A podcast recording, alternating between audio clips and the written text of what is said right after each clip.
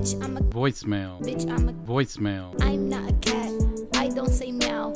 Bitch, I'm a Voicemail. bitch, I'm a Voicemail. bitch, I'm a Voicemail. bitch, I'm a Voicemail. Empok Nor is a better episode than James thinks it is.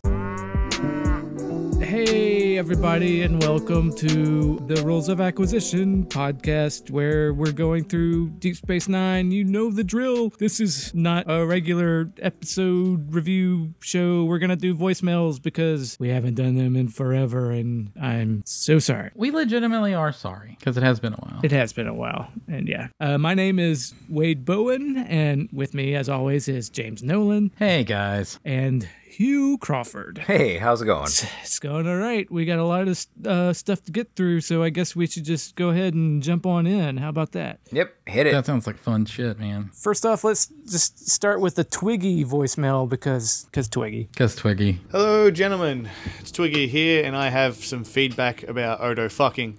Uh, I also just thought about it. I've now Ah, left yes. feedback on Odo fucking, fucking in a holodeck, and sex workers uh, in the holodeck. So I guess we've kind of found my niche for feedback. Uh, I'd like to think that even like several hundred years into the future, the legend of uh, the size of Liam Neeson's cock is like still prevalent. So when deciding on a dick for himself, he's like, I'm going full Neeson with this bad boy. Uh, also, you sort of touched on like him being able to like you know change size, shape, you know, for a variety of moods, needs, necessities, and whatnot. I have no doubt whatsoever that he can do that. But Odo strikes me as just being an incredibly selfish lover. Like he's not he's not waiting for her to come. Uh, he's just like, nope, I've got my needs. They've been fulfilled. Fuck off. See you later. Uh, we're done here. And uh, at the very end, you talked about uh, whether Odo comes. I imagine he does.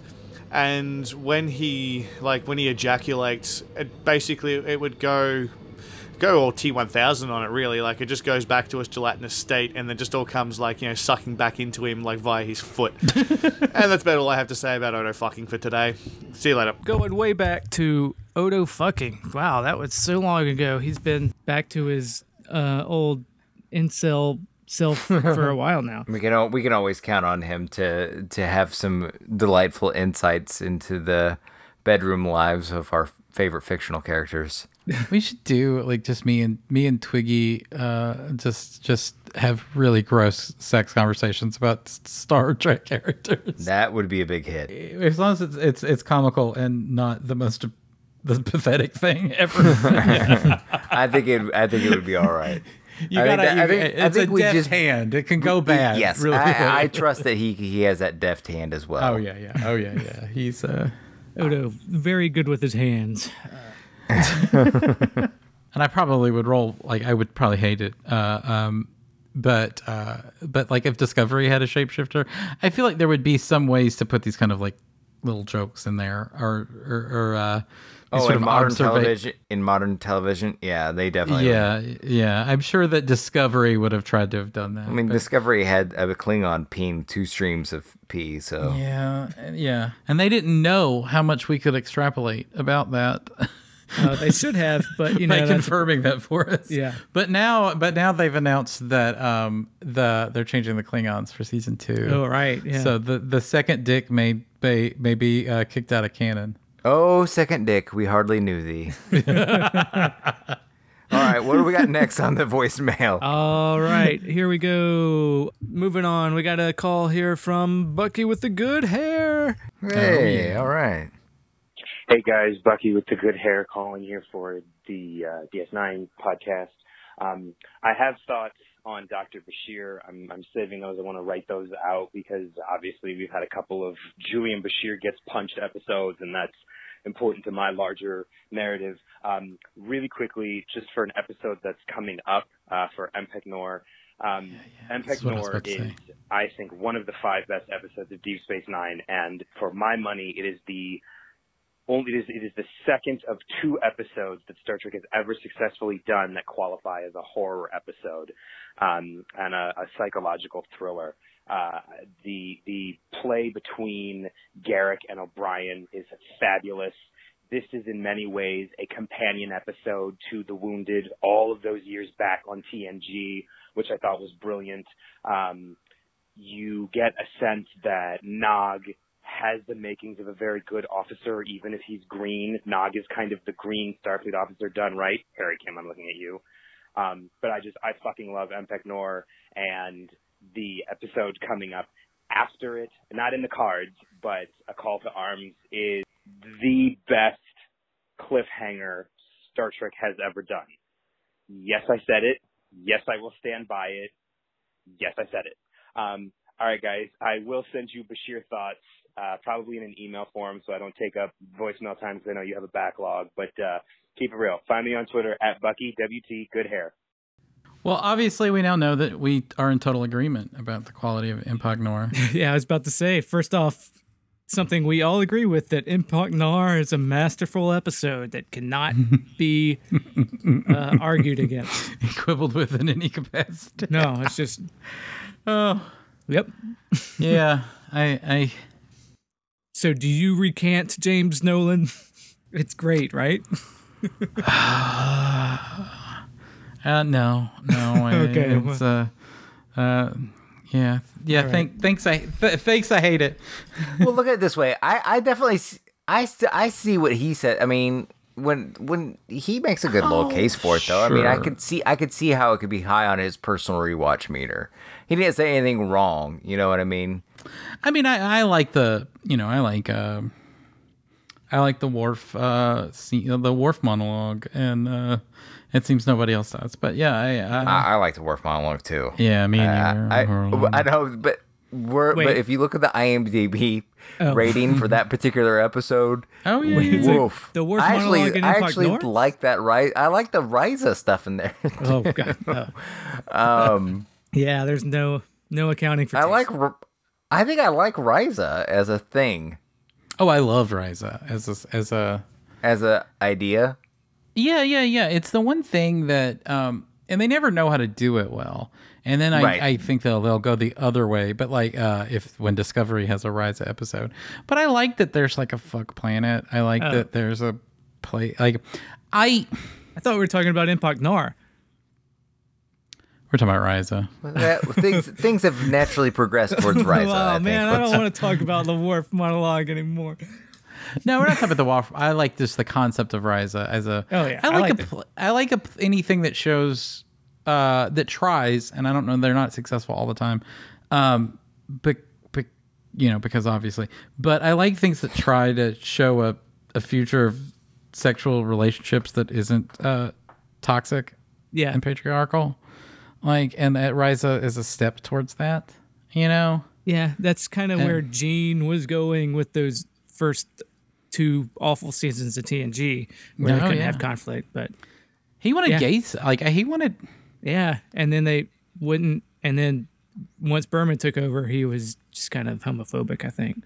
I, but No, or just that they don't like Berman is a creature of the of the television landscape. So I mean, Right, right. he's like um well, that's I- what from- he. I, I mean, I, obviously he's we've read stuff about the way. Yeah, television is doing "Faith of the Heart" for theme songs. He's got to f- find a way to put Yeah. one in. yeah, yeah. Though Um, yeah, these are things that Bucky didn't mention at all in his voicemail. But you'd rather talk about Risa than Empok Nor. I, I get it. Well, I mean, I, don't, I think Empok Nor sucks ass, and I hate And on it. that note, what's the next voicemail? well, at least we can all we can all agree that But I was gonna talk. I was gonna make a point that it occurred to me when I watched Risa. Gene Roddenberry specifically told Ira Steven Behr that he wanted a gay shit, like Yeah. specifically like in- on Risa. And obviously, it's ridiculous that there's not gay shit.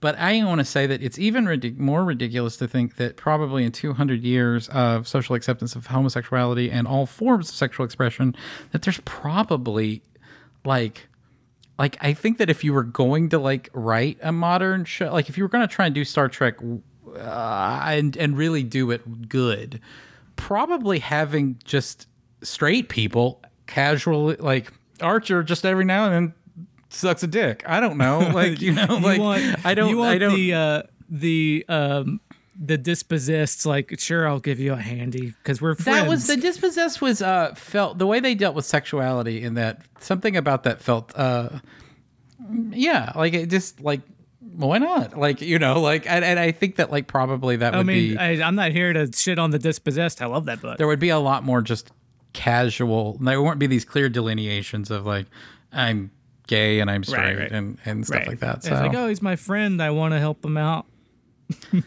that and just like how weird sex can get if there's not a lot of boundaries uh, and not a lot of culturally enforced boundaries. Sure, so. sure. But I was again, like, there's a whole episode of ContraPoints has on YouTube about like the things that like is is she is she a lesbian or uh, like all of these different things. And it was like she was like I just like a lot of weird stuff, and it doesn't cat- fit categories like that. And I'm sure that that would that would be more commonplace in Starfleet than we see on this television show. Did we? from the Yeah, of course. But yeah, it definitely reflects the sensibilities of the people making it. Right. Yes, yes, The- that's, We- that's yes. we can all agree that a call to arms has a f- pretty fucking sweet cliffhanger. Like just yeah, like we it's much- yeah. The, I thought it was a bold comment, and I hint, Bucky didn't make it. I think fucking uh, Ronald D. Moore made it. That uh, that it's uh, it's a better cliffhanger than best of both worlds. but the best the best of both Oh, worlds. I- which I, I think that act- that's an interesting. Yeah. Actually, which brings us back something that we brought up when we covered it in the podcast. I think maybe we forgot about. You didn't ever do the best of both worlds challenge, did you, Hugh? Uh, where we where we watch. I, I Yeah. never claimed to do it. you but said, you said in the you podcast would. that you were gonna Yeah, you were gonna need watch to- it as a that was on my um, to, that's on my to do list. I need to do that. Okay. I mean, we, we forgave you. Just I just pointing uh, out uh, that we I that You- I remember we said that that we didn't do. So I think I watched Nanette instead. yeah, well, you made an all right choice. you you did okay then. Yeah. Yeah. Uh, all right. Let's see. Moving on. We got oh the we got another one from Twiggy. I'm just going down the line More here. Twiggy, more Twiggy. Let's just get on it. Hey, I've got some thoughts on things that were said. Uh, disclaimer: Once again, I'm at work, so lots of you know weird background noises, yada yada yada. Uh, firstly, is about uh, the whole boner jam thing. Uh, I've noticed that recently James has started like sliding more towards like the Romulan side of things. So you know, if, if you're going, you know, full Romulan, I'm guessing that leaves the Cardassians like just all for me. So hey, have fun with them Romulans, man. I will stick with my spoonies, and I'll be a very happy man.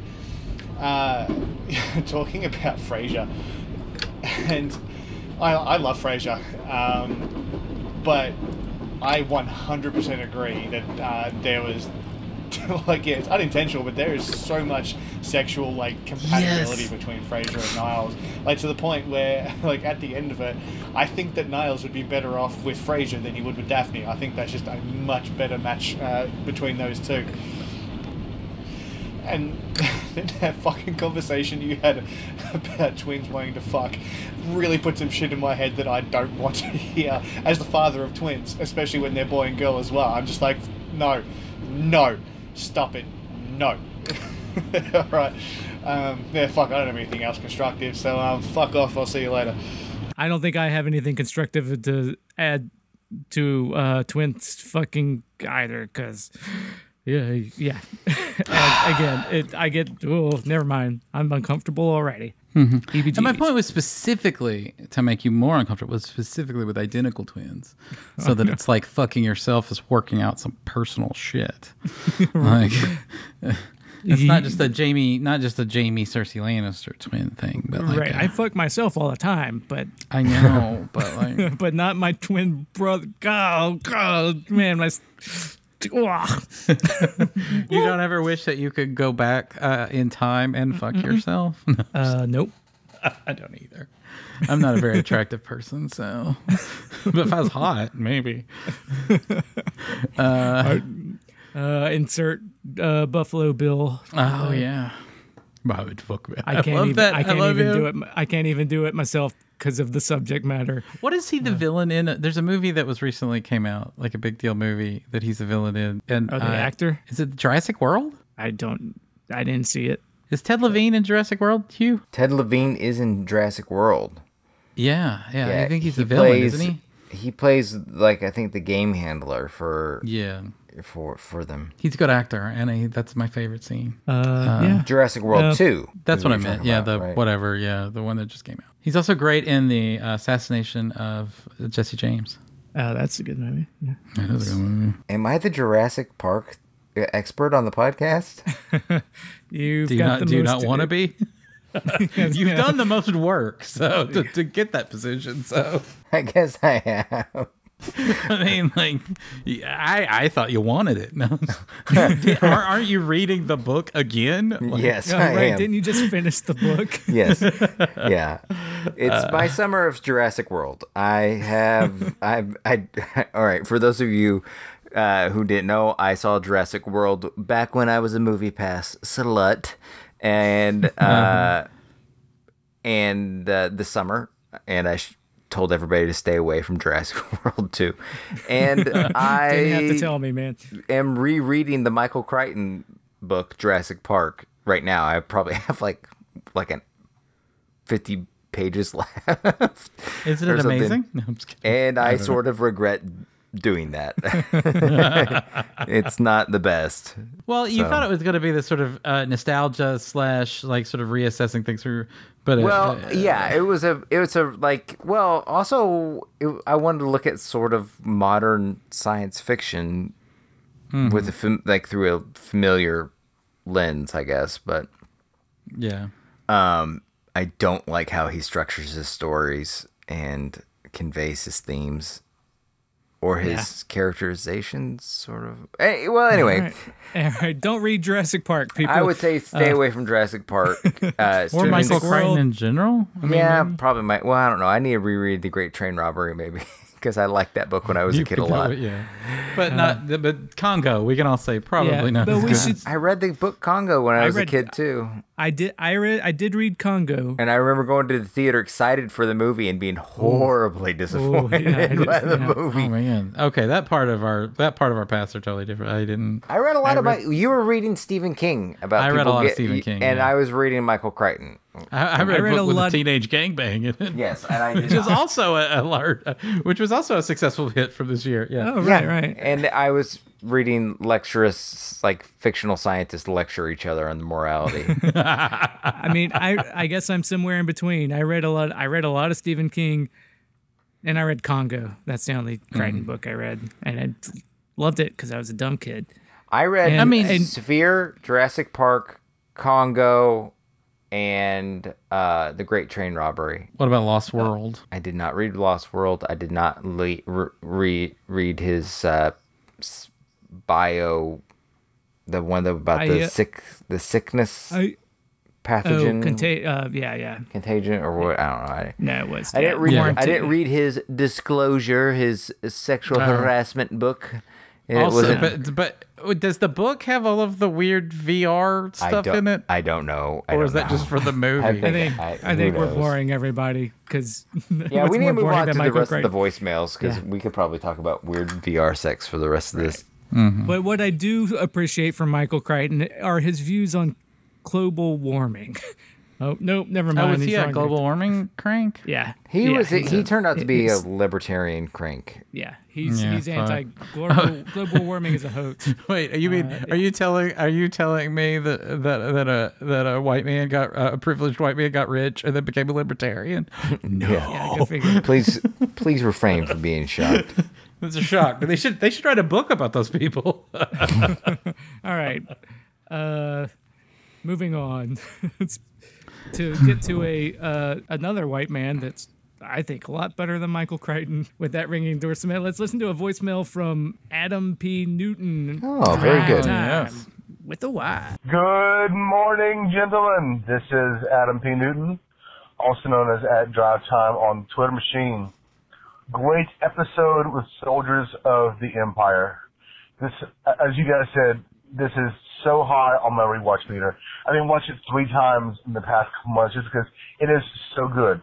And like you also correctly said, it's because of Jadzia. Yes, this is like a Super Martok episode and a Super Worf episode but it, it's the strength of Jadzia and Terry Farrell's performance that really sells it. She's our avatar. She's our icon. She's our she's our focal point for understanding that world, and her performance is just absolutely fantastic. Um, but point of information about your military ranks: a captain in the army is still an officer. There's second lieutenant, first lieutenant, captain.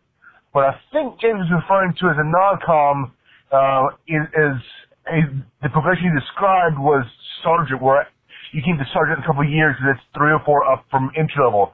Uh, Army captain is um, is an officer. So what I think is happening with Klingon IDF is um, KDF, I should say, the, KDF is he's a general because they're all ground forces, and the Klingons had ground forces.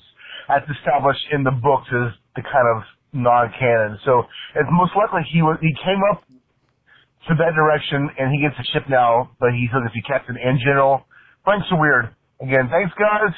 Um, talk to y'all soon. I like that call, but one of my favorite my favorite part of that call was where he just ends it by saying ranks are weird.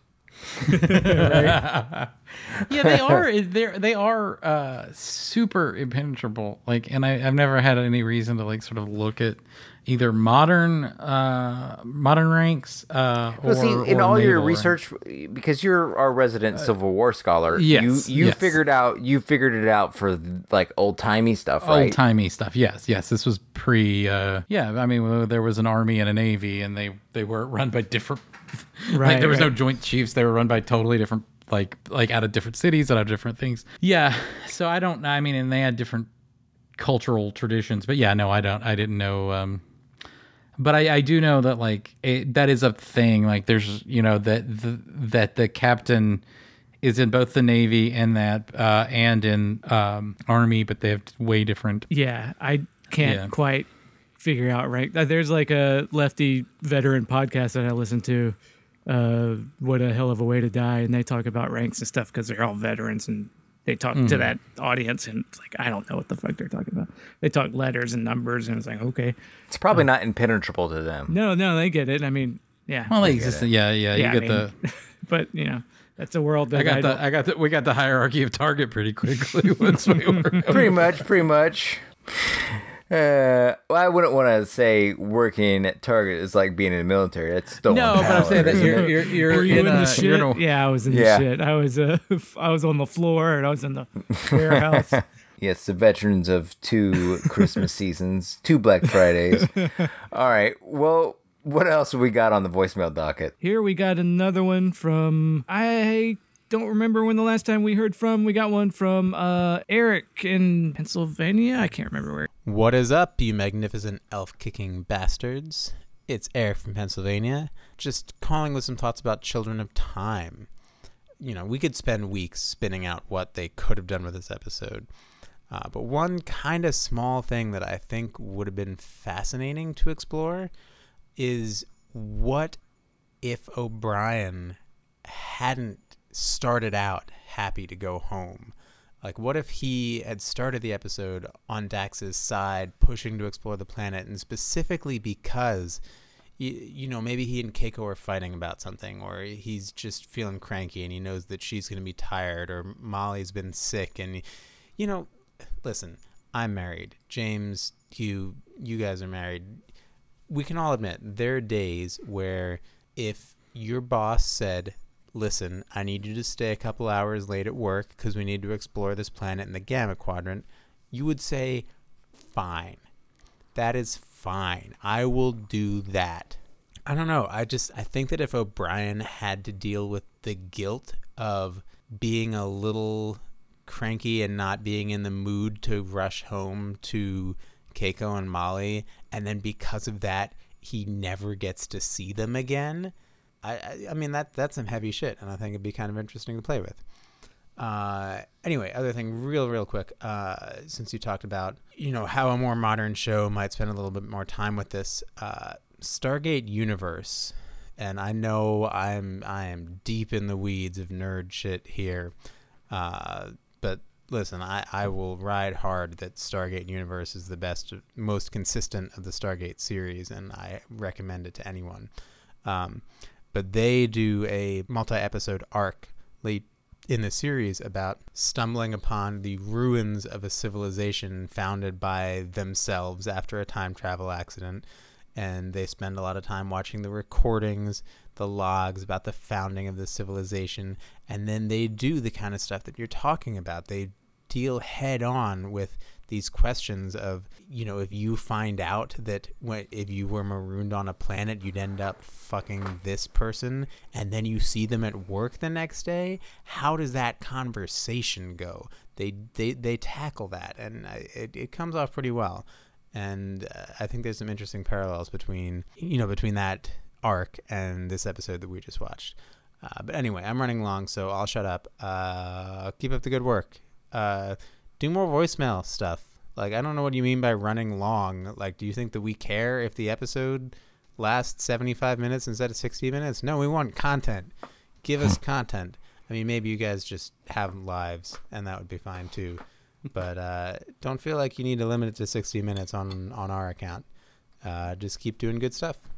Bye. Oh, Eric is finding new and bold ways to make O'Brien suffer. Is basically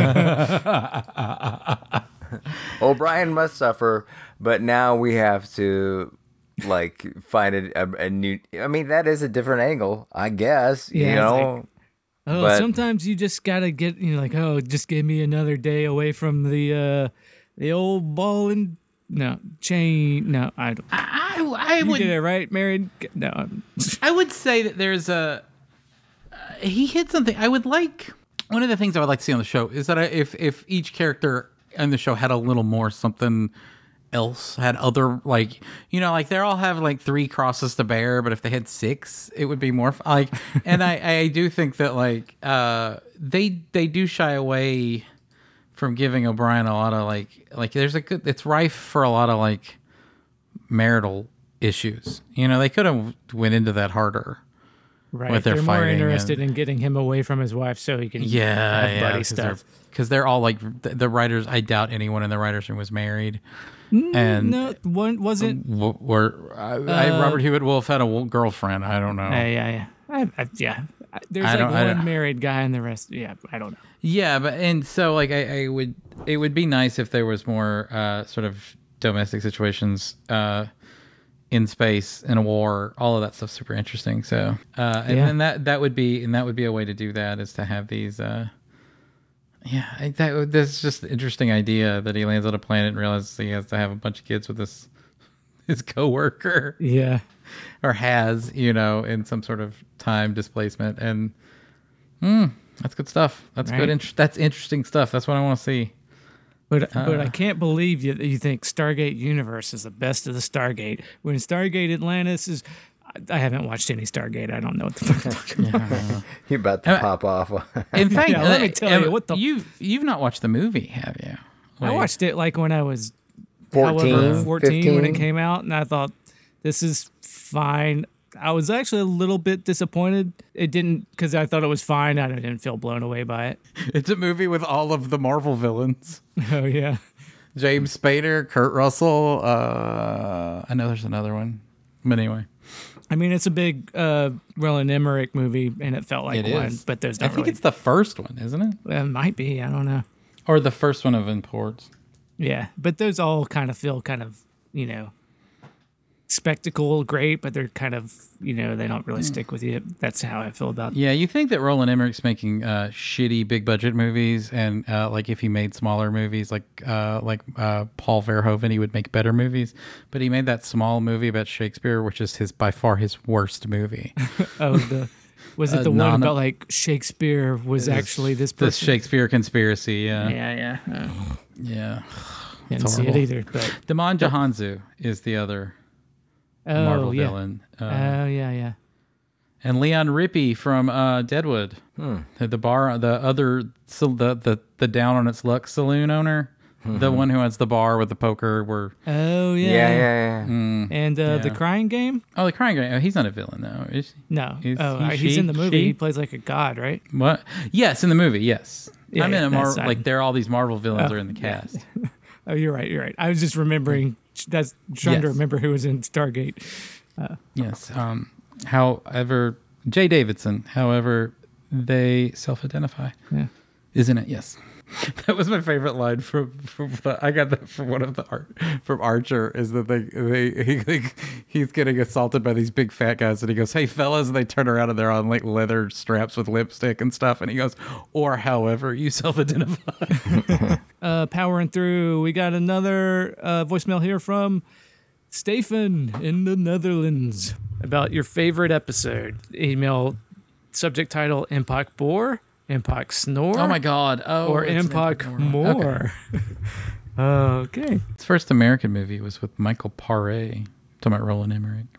Hmm. And Dean Dev Dean Devlin. Ugh, it looks horrible. Oh, Malcolm McDowell's in it.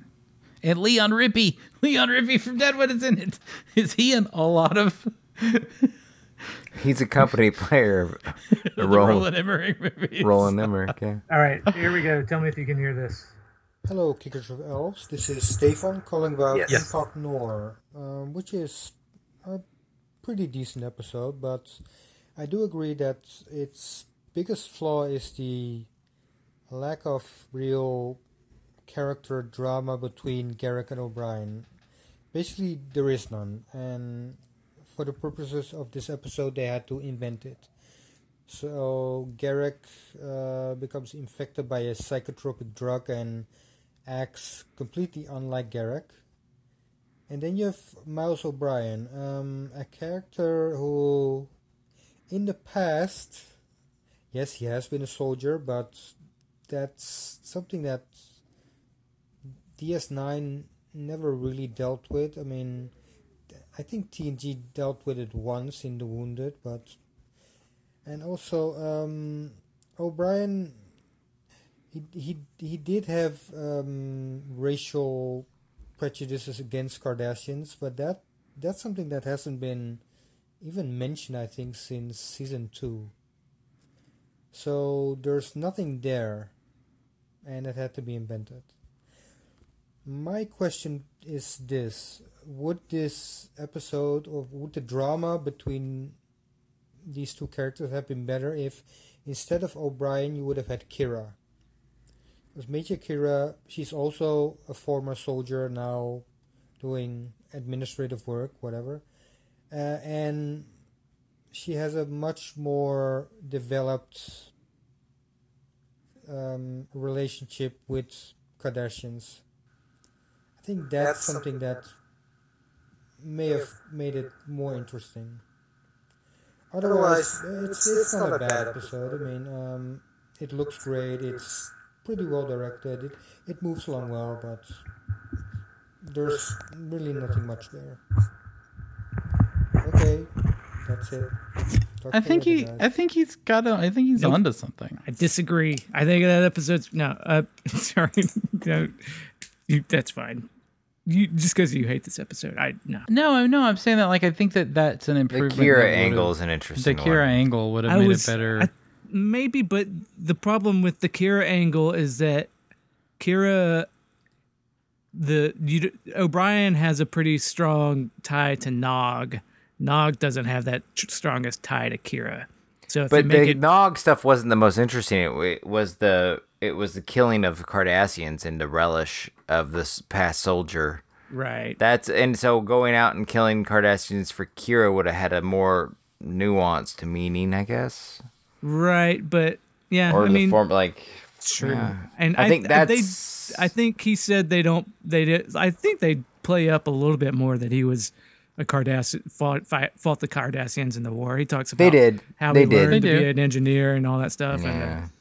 and but it's awful. It's awful. Like, I mean, like, okay, like if we're not, we're having this conversation. Kira did fight them with a little. The audi- anytime the audience has to go, oh yeah, that happened. yeah, yeah, I forgot. Yeah, like I'm just saying that. Like if we, if you were to say, let's name major elements of of of O'Brien's life, uh, his relationship with the Cardassians isn't like it's front and like I don't know, like Yeah. I, We'd Like, probably say something about darts before we'd say something yeah, about yeah, and I, I mean they pro- they should have. I think they should have pushed his war issues Right. harder. Even his racism, I'm fine with like you Yeah, know yeah. like war or situationally induced racism. Like I, I, that would happen, and that Yeah. would be something that an enlightened society would have to overcome. It's true. Um, but with if you do it with Kira, like his ragging of her would be like and there might be an argument for why it works better. But part like it would have been a lot more intense. Like part of what I like about O'Brien in this is like he's he's he's this evolved human. He's like, and Garak keeps giving him a shit like you love killing those Cardassians. Like no, I didn't. War sucked. I didn't. You know.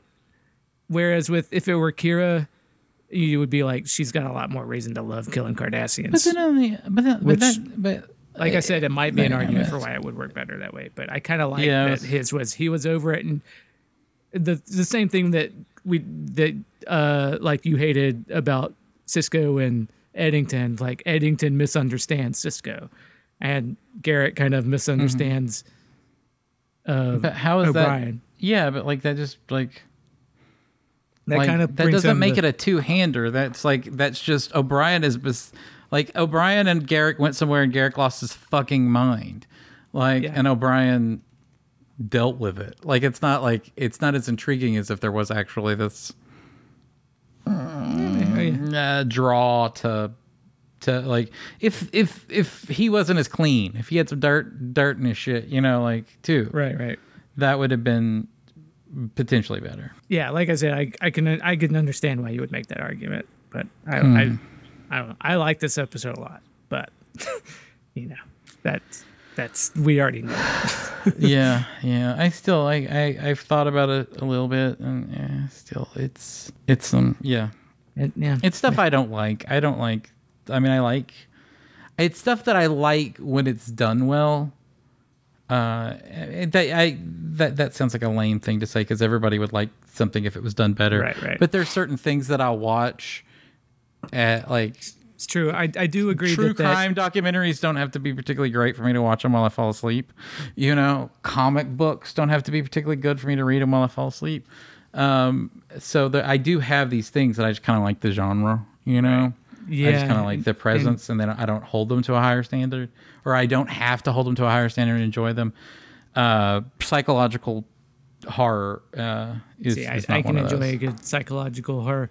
Though I will say that that alternate Odo was so much better. I like it was a better horror movie than this one, but y'all also hated that Yeah, one. but can you enjoy a bad psychological horror show? That's what the question is. Uh, this isn't. This wasn't a bad one. I think. I'm just, I'm just saying, like, I, I, I maybe I, I think my tolerance for what would be a bad one is different than you. Sure. that's what I'm saying. yeah. I loved uh, Mindhunters, uh, the TV show or whatever it's called, Oh, the David show, Fincher yeah. TV I- show, and it was actually pretty good. But if it was like fifty percent worse, I would have still really enjoyed it, probably just as much. Right. David Fincher went to a lot of trouble he didn't need to on that one for me. Right. Yeah. Yeah. You're. Yeah. You're. You tend to like Fincher a lot, though. It's hard for him oh, to I get wrong. love, I love Fincher, Yeah. Yeah. except for Benjamin Button. So, what do you think, Hugh? There's about a 25 minute uh, sweet spot in Benjamin Button where I think that it was pretty I good. need to re. Maybe I should rewatch it. No, no, no, No, no, no, no, no, just no, not. no, no, no, no. Everybody has their missteps, but there's about a 25 minute stretch in Ben- Benjamin Buttons when I was like really feeling it, and it was like in the middle, you know, and then um, then the last half of it is dumb and ridiculous, and the beginning is dumb and ridiculous. But I think there's a It is- there's a it's good too there's a good ridiculous, yeah. yeah. Why did he choose to do that? Like that's like he's a. I that's think not his forte. I don't know. Yeah, it is his forte. It is his forte. Whimsy? whimsy? I don't think he, he. No, I don't think whimsy's his for. I don't think it's whimsy was put. I think it's a dark, a fucking dark tale. But Yeah. um, but I think That's that yeah, because you know somebody's going to die as an infant. That's fucking dark. and like Yeah. um, no, I think that it was a technological challenge. He knew he he got excited about it because nobody has more CGI shots in their movies than He's David the best. Fincher. He uses the best CGI. He Right. the master of it. Anyway, that's neither here nor there. The center shot, the centerpiece shot of um of Zodiac, where the to construction of the Transamerica building Mm-hmm. uh, is a time that you use as a time that is uh, as a time la- uh, time lapse uh, to use as a transitional device is the best use of computer generation I've ever seen in a movie. All of his blood in his movies is CGI. Oh, but you yeah, can't yeah. tell it. Yeah. I, I I never watched Zodiac, but oh shit! Oh, moving on. Sorry, before we get Yes, yes. Do, how many of these do we have left? we left? got a couple more here. Uh, We're gonna just do the commentary track for Zodiac right now. okay. Oh, let me get it on. One second. Let me. Goose is in 20 it. minutes pulling it up. It's got the best scene with Roger Rabbit in it ever too. God, that scene Oh, with I Roger love Rabbit's Roger. Rabbit. Uh, In- what's his name? Zodiac? Charles. Yeah, the actor. Oh, Uh, the actor that played. Yeah, yeah, he's amazing in a scene. Not a lot of houses in California have basements, do they? And he goes, "This one does." I just love that. Yep. scene. Oh. Uh, ah, shit, shit. So I played "I Don't Like Mondays" by the Blue by the Boomtown Rats to my kids, and they fell in love with it. And now, like when I for the forty minutes that I have to drive them to school in the morning, they just want to listen to it on repeat. Holy and I wanna, shit! And I want to You have myself. a forty-minute drive to, yeah, to school. yeah, in the morning. Yeah, that's what like Forty they- minutes there and forty minutes back. That's every day. Uh, if the traffic's bad, it was this morning. Yeah, yeah, it was. Uh, yeah, yeah, it's 30, 30 minutes if the traffic's not bad. Picking them up is quicker, but then I have to wait because they get out at different times. Y'all ready for this next? Moving on to a, another section here. We have a we have a couple of white albums. Dum dum dum. Yes. We finished season five, and now let's see what y'all thought about how to divvy it up, or some of y'all. Maybe we'll hear more from you later. I don't know. Anyway, first off, we got one from uh, good old Drive Time, Adam P. Newton. Does he talk about David Fincher on this one too? My Gone Girl thoughts are, are bubbling. Good morning, gentlemen. This is Adam P. Newton. Drive time on the Twitter machine. It's time for my season five White Album. it goes like this. It was easier than I expected. Apocalypse Rising, The Ship, Trials and Tribulations, Rapture, For the Uniform, In Purgatory Shadow, By Inferno's Light, Dr. Bashir, I presume, Soldiers of the Empire, Blaze of Glory, Empok Nor, and The Cards, and Call to Arms. 13 episodes, 11 of which are crucial to the long-term plot thread of the show. And yes, that does include The Cards. Sorry, fellas. It does. And the Uh, card the is my, my wait list was lighter on Kira than I expected, even though Nana is doing great work. The episodes about her, Darkness and Light, Begotten, Has Blood and Water, don't feel interesting to me. I always included them for par'Mach in all the wrong places because it introduced Dax Morphus couple, but it's just a sequel to House of Quark and it's, no, it's another sequel we didn't ask for. Oh, wow, it's for that ultimately, sequel. I included Trials and Tribulations and Empok Nor because I liked them, no more no less. I just liked them as episodes of Star Trek. So at 13 episodes, if you want to cut things to bone, that list becomes episode 1, 2, 10, 13, 14, 15, 16, 21, 23, 25, and 26. Thanks again for a great season, fellas. Here's to the war. Uh, Yes, he did he did. just He was recite a- the numbers from Lost there at the end? he does. Yeah, yes. Our podcast is a part of the Uh, Dharma yeah. Initiative. Uh, I I don't get this Right. Empok Nor love. I think it's. I think it's. I agree. It has some third act problems, like a lot of things do, but I think it's an all right episode up until. I But I, yeah, I disagree with him Uh, on par'Mach. Yes, House of Quark is a great episode. par'Mach is an, is the sequel that we were all asking for. I left it in, didn't I? Yeah, we all did. I think. Yeah, Uh, yeah, I think we all did. and, yeah. did, and I don't think any of us put Impact Uh, Nor in yeah. though, did we? and uh, Or in the cards. Uh no. I in in the cards was my uh 13th uh if I could add one in, I was going to throw that in. Though about half of my impulse to throw it in was just cuz I knew it, it Yeah, would uh, set y'all off. uh, But I, I still stand by it. I like for the same reasons I said. I, I wish that there was more speeches about Worf's uh, childhood. Oh, not the- not right now. I can't do this right. I can't do that right now. But uh, yeah, yeah, he didn't put it in. Oh well. Yeah, but you know, overall, I think that's a fine white album. The, the time his mom cost, caught, caught him double fisting it uh, in his bedroom. cranking, cranking both dicks. At the Why do you have two rags by your bed? No. mom?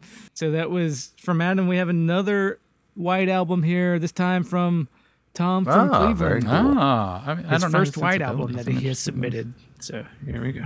Gentlemen, this is Tom from Cleveland. calling in with my first white album uh, ever created. I think this was a season that was pretty easy to do. Uh, considering we are on the road to war, and in wartime you need to make sacrifices. You need to trim the fat. You need to rest. Whoa. So I am down to an eight episode season.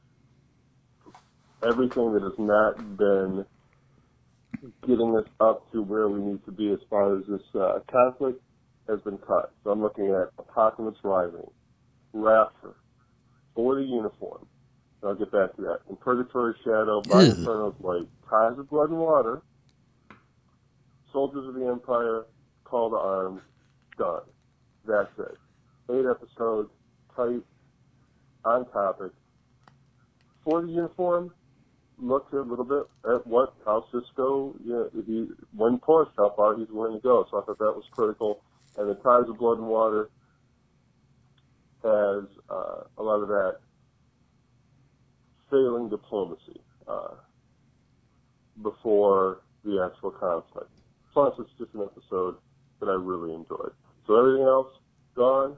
That's it. Road to war. Road to war. Road to war. Road to war. Have a good one. Bye. That's pretty good. That's pretty. You slimmed it down, but made a room for ties of blood and water. That's the that's the weirdest. Which one is Ties of Blood and Water again? I That's the one even- with the the surrogate father, the the first sequel to a, to an episode we didn't ask for. Wait, uh, the one where he finds the the baby changeling. No, no, no, no. The one where uh one where the Kira, I've known you for five minutes, but I'm dying and I want you to be my daughter. Oh, yeah. I Right? didn't mind that. I Right? like that one. that episode, Oh, right? yeah, yeah. You're right. You're right. Yeah. The se- the another sequel. But it does tie into the tie, ties into the Cardassia and the Dominion stuff. It is so a road to war. It is a road to war episode. It is a road. I mean, that's his. If that's your single criteria, that's that's the list Yeah. right there. That's Mhm. the eight Yeah. that you need. I get the, I get the I get the logic of it. I just I, I don't know. I like it seems like I think I like that episode. Uh, That was one where we were contentious, where I liked it and you didn't. That the only episode where that happened.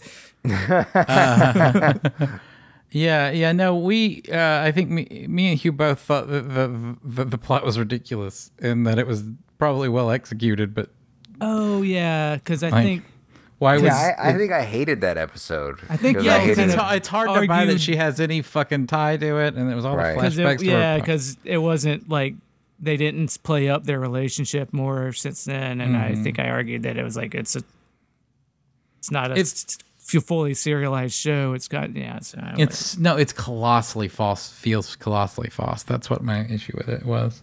yeah, I think that I, every, well, every every one of her like responses and reactions, even to the stuff with her f- actual father, I thought was weak sauce. So Oh, but I thought it was great because I thought it was all about like it was directed by.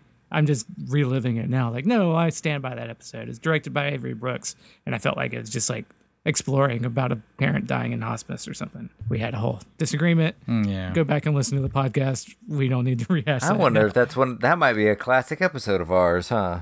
Yeah. Of the Oh, maybe. podcast itself. I'm, it, the podcast might be a classic. I was like, yeah, I forgot all about it until just now, and it's all rushing back over me. All right, so we're we're at the end here. We have one. Wait, are they Fine. paying the five? Are they paying us enough to to watch Discovery, or is that not Uh, happening? we're not there. yet. Oh yeah, what do we need? What? I don't I know what our I'm- current Patreon like is at. it was yeah. five hundred, which is like I, it's considerably more than what we get. right, right. Yeah, Okay, about- so we're not in danger of actually having to do it. to right? do this, no. So yeah, I mean, I'm probably gonna watch it regardless. You're gonna It's watch getting it for you- free. yeah, yeah. But getting you guys on board is gonna you're gonna have to. I'm rubbing my fingers. It's not fingers. the watching it. I'll I if we like if we wanted to do a episode. I mean, I I know. Yeah, I I, I don't know if we were gonna do a secondary podcast. I don't know. I don't know. No, I don't want to do it. That that I that I know that, you don't wanna that do it. trailer made it made me less likely to want to do it. We'll see. I'll I will wait to be impressed. I have not been so far, but that's we're not here to do- talk about praise Discovery, but to bury. No, we're not here for Discovery at all. We have one final voicemail here. I think is a good one to end with. This is a voicemail from Thomas. I don't believe Tom from London. Don't believe we've heard from him before. And a British Isle call? Yes, we've got several British. Uh, they uh, used to call it listen. England. they did. I don't know why they call it not England anymore. Oh right. Uh, Can someone take uh, him aside and explain to him the very basic geography of the three different names? He just thinks that it's got three names. right. England, the UK, or the British Isles, or I don't know, whatever. All right, but nevertheless, let's hear from our new Yeah, friend let's- from Yes. London. Oh, with the subject, I haven't, I have not listened to this yet, but the subject of this email before I play it is Worf killing it on the football field. Ooh. Thought I would chime in with another opinion on the Worf tragic backstory argument. Tom from London. Tom from London here. Uh, after hearing you rehash the same argument over Worf's tragic football story, I thought I'd call in with a fresh opinion. So, for me, there are two main problems with the big reveal of the football story, and I am saying football, not soccer.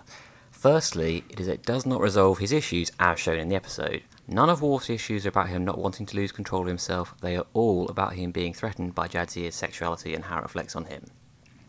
He's not written as someone who's afraid to lose control. Instead, he comes across as someone who's so threatened by the idea of his girlfriend has fucked other people, he joins a terrorist organisation. so when they try and explain and excuse his actions with a tragic backstory and explaining how he's afraid to lose control, it makes no sense. The other problem with the backstory is that Worf has not been characterised as a gentle giant afraid to let loose. It's the opposite. He's shown as a character who lacks restraint, which is why his colleagues keep having to shout, Worf, no. Oh, that's a good point. So in this episode, Worf acts like a controlling, judgmental asshole, and then says, I'm sorry I called you a massive slut. It's because I killed a kid playing football. That's pretty ridiculous. That should be the conclusion to the story, where Worf refuses to fight Jadzia in the holosuite or something like that. The conclusion to this story should be where Worf apologises and admits he's never had a real relationship and has insecurities. Personally, I'm not a huge Worf fan. He's good in an ensemble episode, but I can only take so much of the tiresome Klingon honour shit. I know James has a hard on for him. I do. But between this episode, the one where he goes crazy over the magic sword, and the one where he lobotomizes his brother, the Worf centric episodes have consistently been some of the worst. Anyway, Peldor joi, arseholes. Uh, well, that was thank you, thank you, You for did, the Tom. you did name two that we call, Tom. admittedly all hate. Yeah. Yes, he did. but here's Yep, the I thing: think- he I think gives it spot the, on. the story. No, the story that Worf Is- tells Is dumb. is not one that is supposed to cure him of of any character flaws. It's only Mm-hmm. something that he gives Jadzia because she was going to walk. He had. She said she. she was- she says at the end of that scene that explains a lot. Like they're just laying it, It out. does there. explain a lot. Does it But that's the thing. It does explain. Like she needed to know where his headspace was at, and he gave it to her. He had to give something, and for Okay. their for their relationship to move forward, he had to. He had- He had to he give. s- had Yes. Hold he had on, to give her something. Do you every you, the, when we argue this over and over again, you keep trying to explain to me like I don't understand the point you're making. I understand what you're saying that he had to give her something. I think what he gave her is fucking dumb. Well, that's the That's crux just of like it. your opinion, man. I don't Yeah, know. yeah. okay, so here's the thing. Here's the thing. While I, I disagree, like I think that like the, I think that maybe that's a miss uh, or, or or or a sort of a surface reading of what the issue is because I do admit that a lot of it is that like he's sexually a stick in the mud is what sort of they focus on in the episode, which is like this. The episode has got flaws. I'm not a big fan of the episode. I mean, I, I we, we've talked about. I'm a, I have issues with the episode, um, but I think that the main issue is that he is not a man who's open to other people. And so when you have these really gregarious, when he's around really gregarious people, specifically Dax, who wants, it's not so much that he thinks she's a slut or that she's fucking everything. It's that he, he she has this really adventurous, uh, like life, and he can't get into that shit. And the question is, why can't you get into that shit? It's not like it's not like he's trying to beat up people who look at her at a bar. Like I don't. I think he like. I mean, I think it's pretty clear that he likes that other people. He likes her adventurousness. Yeah, yeah. He likes that other people want to fuck her. That's that's something that he likes. What he doesn't like is that she is demanding of him to be not sexually interesting, but just super engaged. That that that she wants. She's going to drag him to do all these things, and like I guess that like like that that that there's an unyoking there and so he had to like like he had to give her like a thing about why he's so conser- like small c conservative about everything he does in life uh Yeah. and why he's so res- resolved and so uh uh removed from people you know and why he doesn't want why he wants to sleep on the you know he doesn't want to be anywhere Right. near anybody And- there And, and, I agree that he had to give her something, but Mhm. that story is bad. it's just not you okay uh, so that's the problem that i don't understand is that you don't have a problem with it, it- maybe it's the execution or something like that but you actually have a problem with the actual textual well i have story the, i have the, i have a problem yeah one i think it's an overly saccharine that's a that's story. a that's that's not a comment about the event. What's the killing a kid on a soccer field? What's But the no, problem? uh, the the my biggest problem is that they felt like they needed to have a s- triggering event that could explain him away. And I know you're going to say it's not just the one thing that explains him, but that's what that is sold at in that episode. She says, "Well, that explains a lot."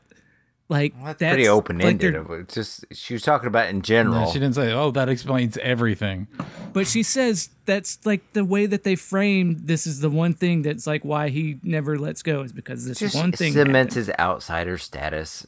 And mm-hmm. if he had so if he had just talked about you know like growing So- up and everything, so would been fine. when you watch social network do you believe that the girl dumping him in the bar motivates everything he ever does?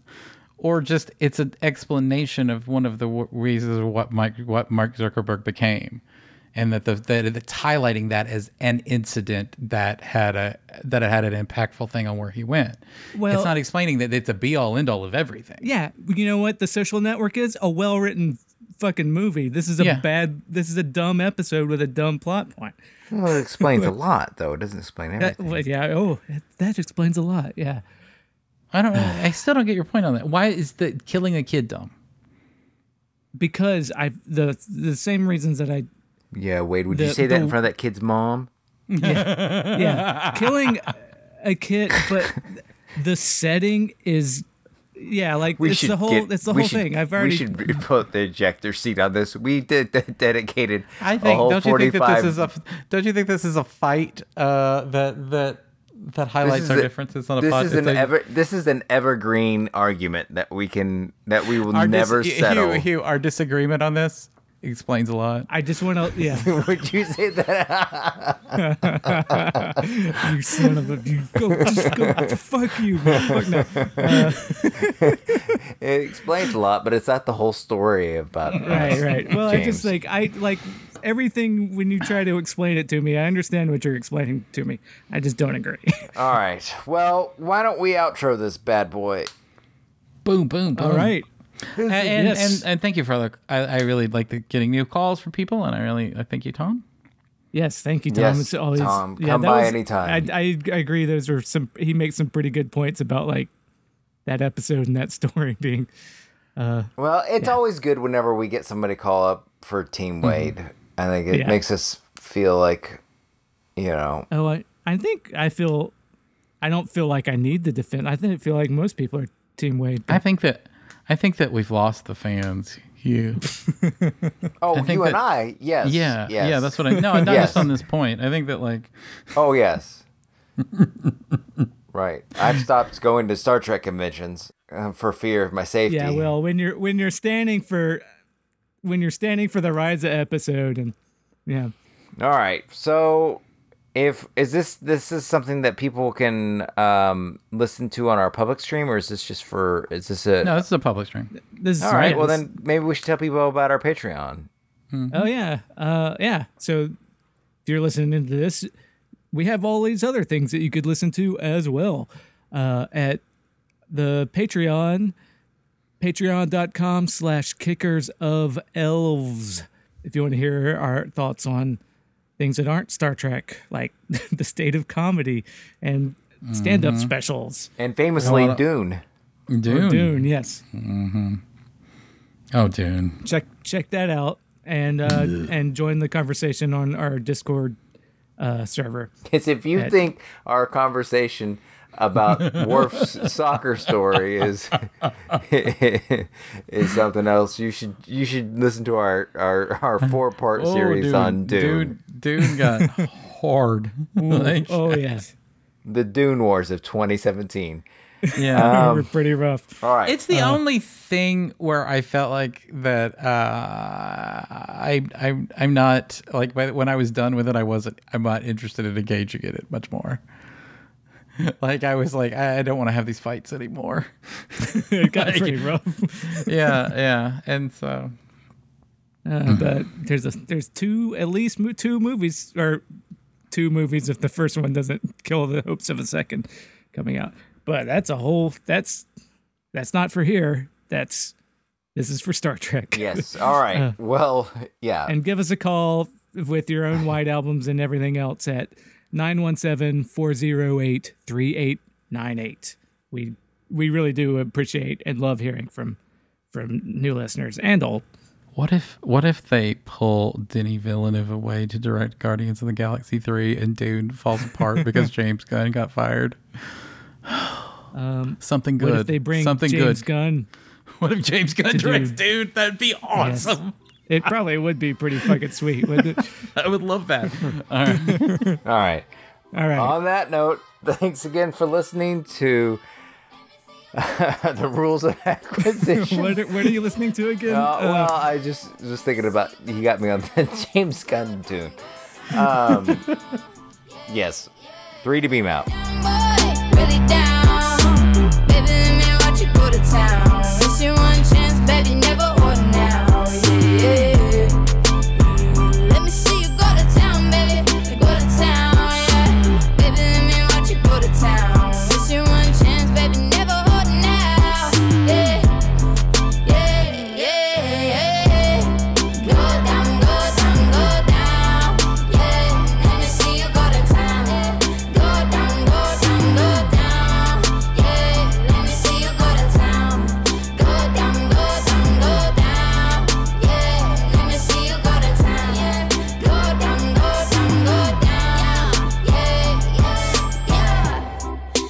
Town with it, and she shave it all off. Charlie Brown with it, looking all around. All the other girls sound fishy. He ain't never caught a whip, that's why he down with it. Yeah, I'm telling you, what? this incredible.